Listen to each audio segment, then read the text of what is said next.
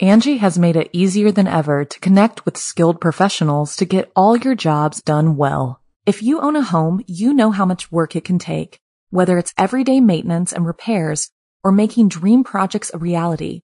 It can be hard just to know where to start, but now all you need to do is Angie that and find a skilled local pro who will deliver the quality and expertise you need.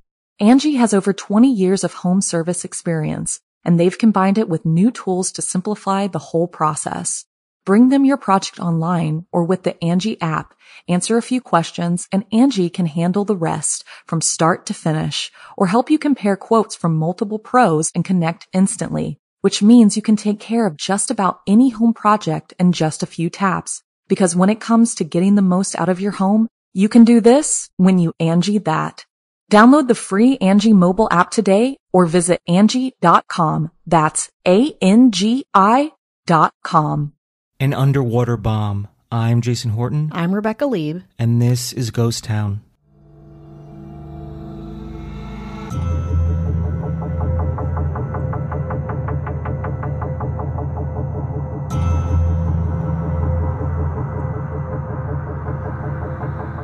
starring one of the biggest box office heroes in the world.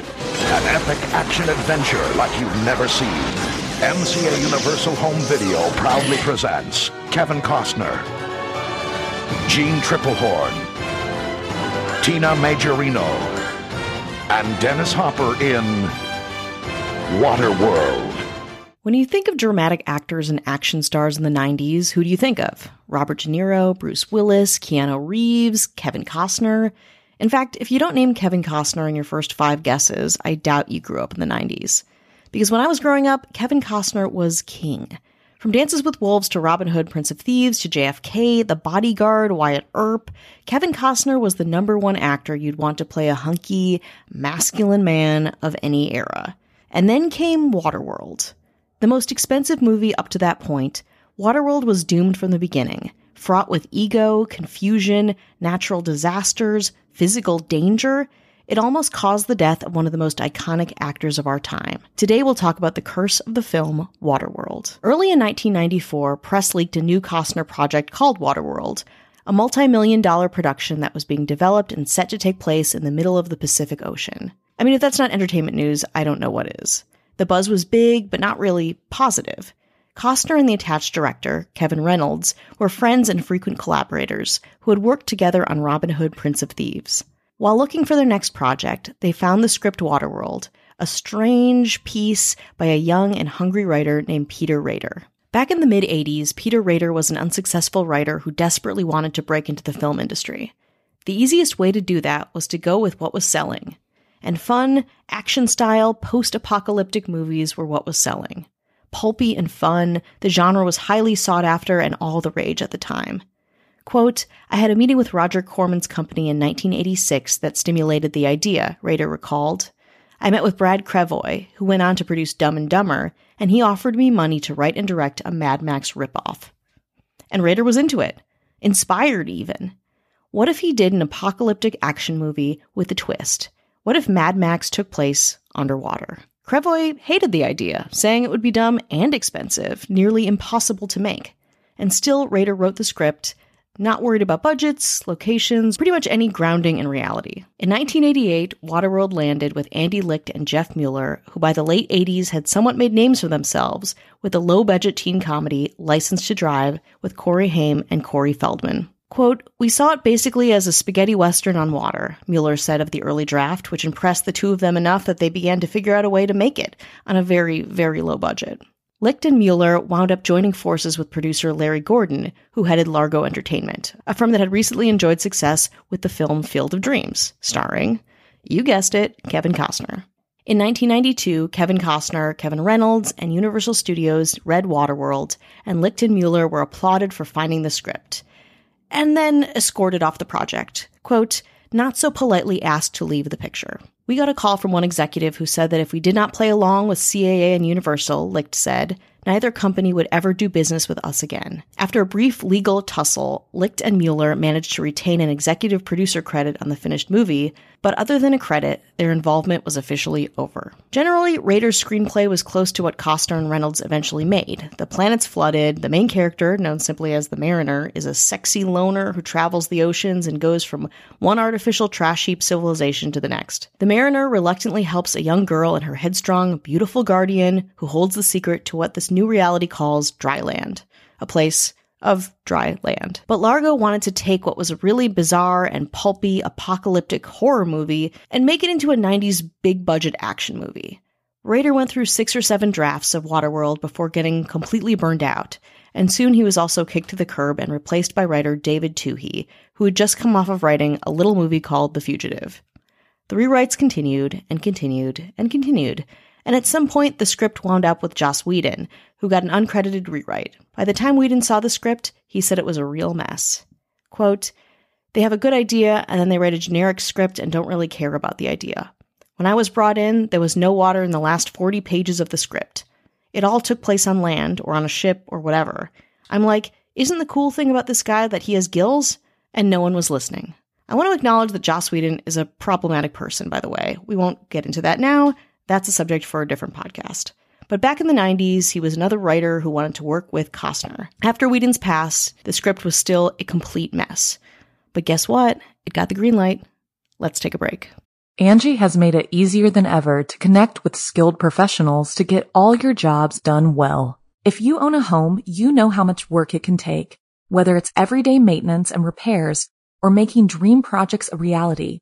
It can be hard just to know where to start, but now all you need to do is Angie that and find a skilled local pro who will deliver the quality and expertise you need. Angie has over 20 years of home service experience, and they've combined it with new tools to simplify the whole process. Bring them your project online or with the Angie app, answer a few questions, and Angie can handle the rest from start to finish or help you compare quotes from multiple pros and connect instantly, which means you can take care of just about any home project in just a few taps. Because when it comes to getting the most out of your home, you can do this when you Angie that. Download the free Angie mobile app today or visit Angie.com. That's A-N-G-I dot com.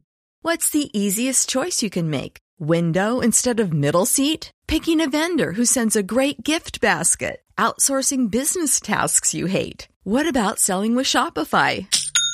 Whether you're selling a little or a lot, Shopify helps you do your thing, however you cha-ching. Shopify is the global commerce platform that helps you sell at every stage of your business. From the launch your online shop stage to the first real life store stage, all the way to the did we just hit a million orders stage? Shopify's there to help you grow. Whether you're selling scented soap or offering outdoor outfits, Shopify helps you sell. Wherever and whatever you're selling, Shopify's got you covered. Sign up for a $1 per month trial period at shopify.com slash try. Go to shopify.com slash try now to grow your business, no matter what stage you're in. Shopify.com slash try. Hi, hello. How are you? Hello. How are you doing? How are you doing today? This is the check-in. Big deep breath. Uh, in and through then the nose. short, painful ones out, and right. hyperventilate. That's right. It's just over oxygenate or under oxygenate. I don't know. I'm not a doctor. I can't tell you what to do. We want to say hello to anyone who's listening, anyone who supports the podcast, shares the message. The It's about the message. That's right. Please. such such an important message, A beautiful message. and we have to say, we're not forced. Mm. We're not for. No, no, I no, mean, no, no. we're It's- not No, we would do this anyway. Strongly suggested, though. We must acknowledge our government Mm-hmm, mm-hmm. keeping everything together, keeping everything afloat. Oh, nice tie-in. The mayors The mayors in the house: Here they are. Ashley Matson, Hello. James Harrington, Hello. Dara Rosenzweig, Hi. Kat Joselle, Hello. David Bull, Oh, okay. and our governor. Here she is. Here it's her she- time now. Yeah, brace yourselves. Up, Avian Noble. So if you want early access, bonus episodes, no chit chat. You don't have time. You want to binge, You have time. but you're on a schedule.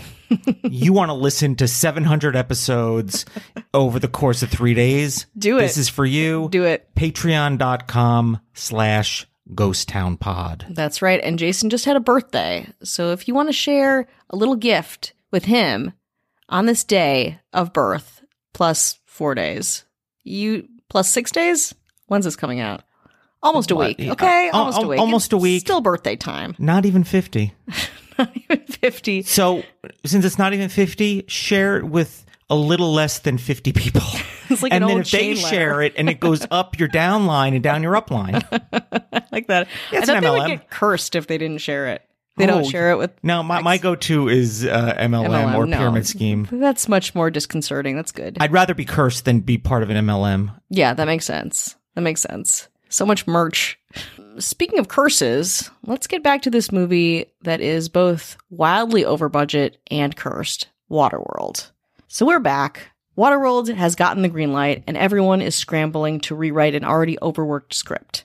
Even Kevin Costner admits they probably shouldn't have rushed into production with an unfinished script, explaining in an interview with SF Gate that, quote, we shouldn't have greenlighted this movie until the script was finished. I do movies that I know are already written well, except for Waterworld. From a production standpoint, I tried to manage and control a story that was not there, and kept trying to build a story. A very Costner take on the whole situation, to be sure. But the show must go on, and the film started production.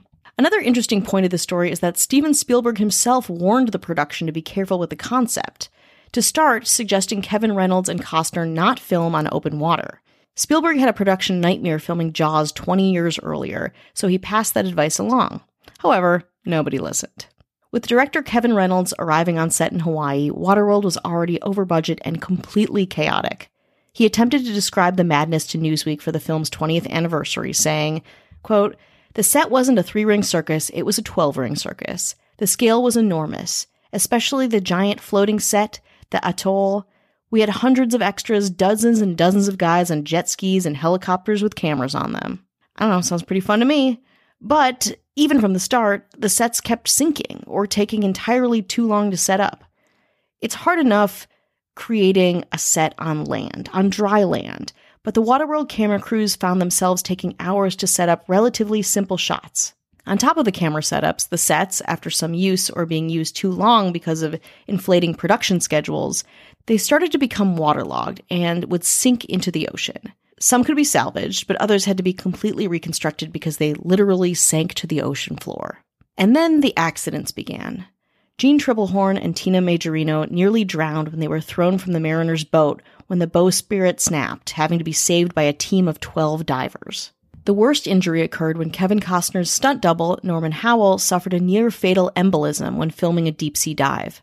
Howell had to be flown to a hospital on Honolulu, where he recovered in a decompression chamber. Costner himself had a terrible brush with death. He described how he spent two hours stuck on a boat mast in order to get a helicopter shot.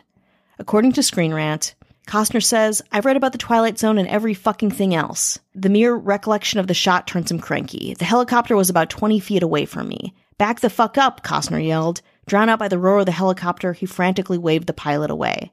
They got the shot, but as the boat turned around, a fierce gale blew up. I don't know what the reason was, but we had purposefully gone out to one of the windiest channels in the world, says Costner, who was stranded, white knuckled, and lashed to the mast for half an hour. He was not happy, says the producer, who was safe on shore. Speaking of Kevin Costner, he was probably unsurprisingly at the top of his fame and extremely hard to work with. At the time, he was going through a messy divorce with his wife of 16 years, Cindy Silva, and this, along with the pressure of the massive scale project, spilled over into his day to day production interactions and demands. Around the halfway point of filming, crews said that Costner often disappeared, going off to hook up with a married Hawaiian hula dancer who performed at a local hotel. The dancer's husband denied that an affair took place at all, but the story gained steam regardless. Costner also wanted the special effects team to do a little something about his thinning hair. According to Newsweek, Costner demanded the special effects department for every shot add computer generated hair to his hairline. This probably contributed to a high crew turnover. According to a Los Angeles Times article released during the movie's filming, several members of the nearly 500 person crew had either been fired or walked off the picture, including assistant director Alan Curtis, who reportedly left over creative differences. And assistant directors, I have to emphasize, are key to any shoot. They're the ones who keep the scenes moving and everyone and everybody on schedule. Not a good look. But nothing went as badly as the clashing of Kevin Costner and his longtime friend and collaborator, Kevin Reynolds. They would have screaming matches on set about the film's creative decisions, and eventually, Reynolds himself left the project, leaving Costner, an Oscar winning director in his own right for Dances with Wolves, to finish the movie himself. Still, Reynolds is credited as the sole director for the finished film, maybe a little post production peace offering. Waterworld was initially slated to shoot for 96 days, but it ended up taking an unbelievable 157 days, with long, grueling six day work weeks. Actor Jeanne Tripplehorn described the madness of the extended shooting schedule, saying, quote, I just remember sitting next to Dennis Hopper at one point, and I was complaining that we had been there for three months, and it was the longest I had ever been on a shoot. And Dennis looked at me and said, Oh no, you want this movie to go on for as long as possible. Of course, we were there for another three months. Sorry, Dennis Hopper, all shitty things must come to an end. And it did, going from a $65 million budget to a $100 million budget to an unheard of $135 million budget before finally settling on a record breaking $175 million spent when the movie was finally finished. To put that into context, the blockbuster action hit Independence Day was made the following year for the price of $75 million. To its credit, when Waterworld premiered in 1995, it did open at number one and made 88 million domestically, accumulating another 176 million at the international box office, giving a worldwide total profit of 264 million dollars. Not bad at all, really, until you look at those insane production costs and another cool $65 million which was spent on marketing and distribution. The profit was low, the reviews were bad, and the film is considered a bomb. But after a while, it did make a bit of a profit, eventually, with home video rentals, sales, and TV rights slowly pushing the film into the black, even making more of a profit over the years with Waterworld's stunt show attraction opening at Universal Studios Hollywood. That helps, again, a little bit more. According to Costner himself, he still holds fast that the movie is very good, he was great, and making it was a joy. According to Kevin Costner, I'm not sure you know how hard people work on films. I'm not sure you know how beloved this movie is around the world. Being hard on a film is really easy if you don't know the underbelly of what went into it. When you do know the forensics of a movie, the participation and decisions of others that one has to stand in front of, you can't help but see it differently, he says.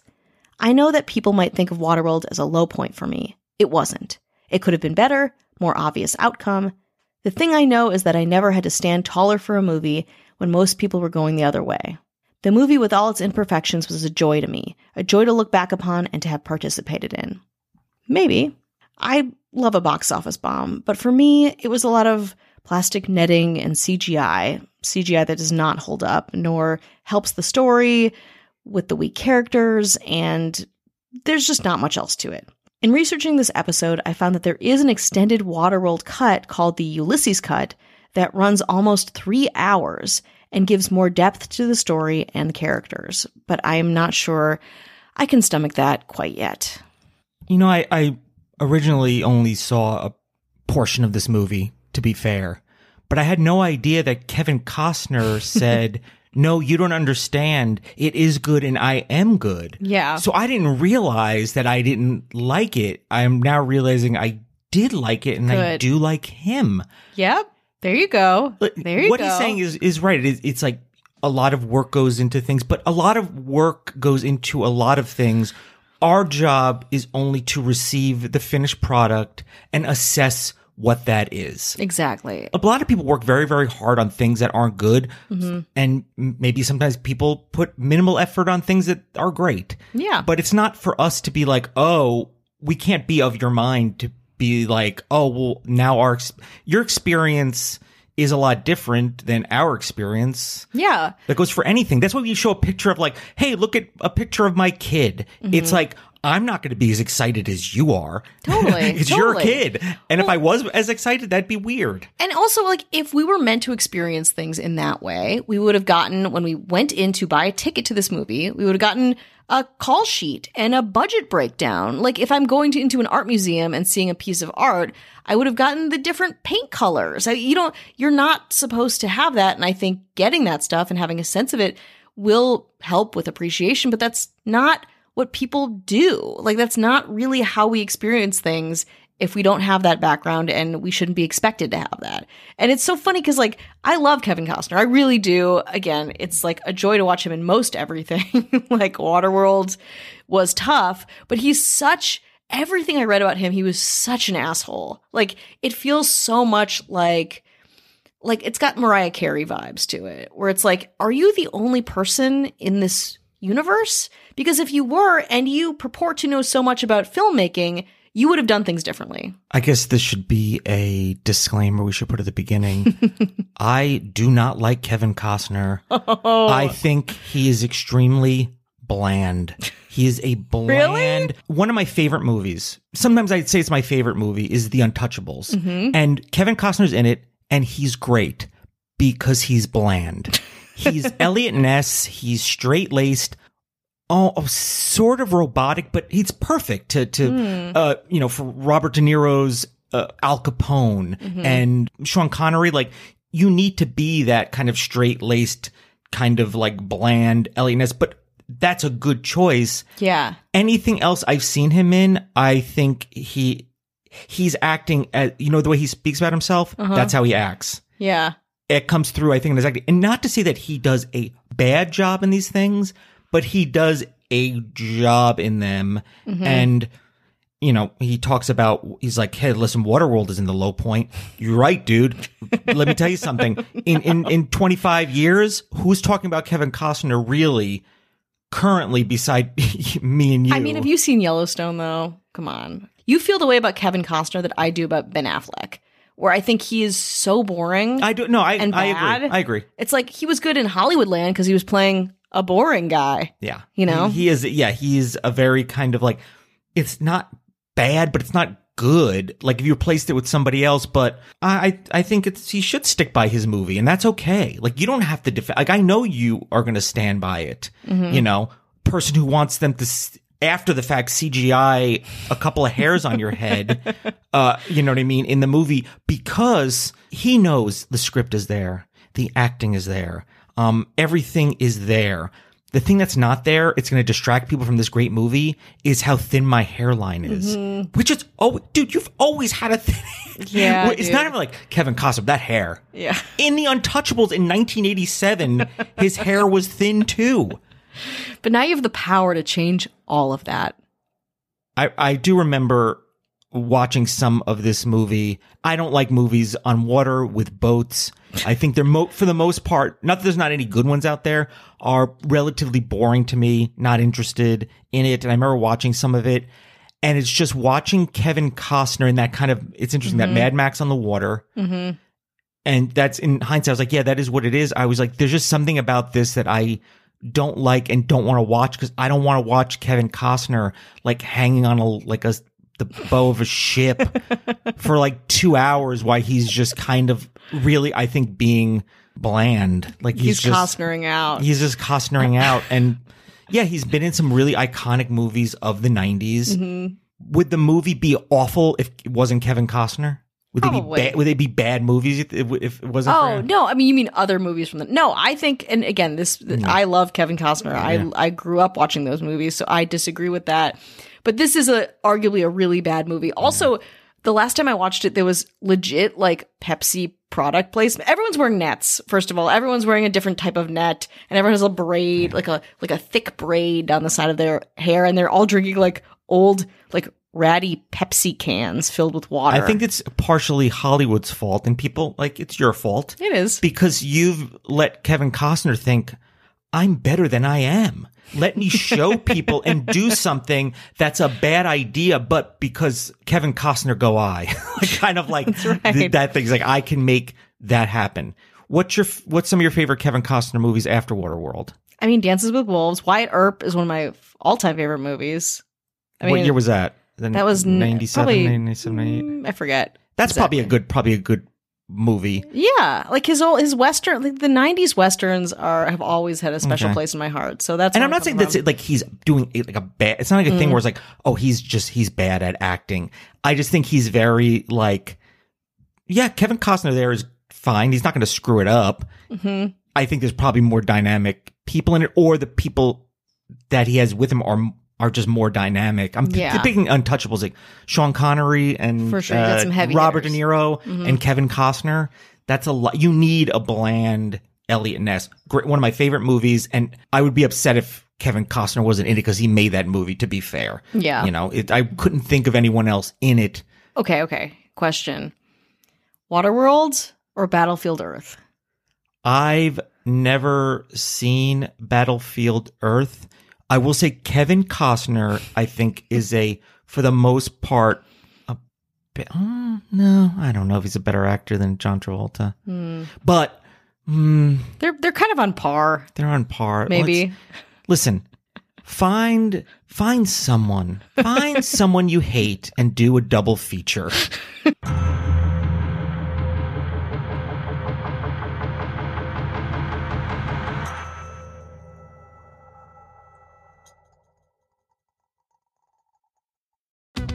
us today during the Jeep Celebration event. Right now, get 20% below MSRP for an average of 15178 under MSRP on the purchase of a 2023 Jeep Grand Cherokee Overland 4xE or Summit 4xE. Not compatible with lease offers or with any other consumer incentive offers. 15,178 average based on 20% below average MSRP from all 2023 Grand Cherokee Overland 4xE and Summit 4xE models in dealer stock. Residency restrictions apply. Take retail delivery from dealer stock by 4 1. Jeep is a registered trademark.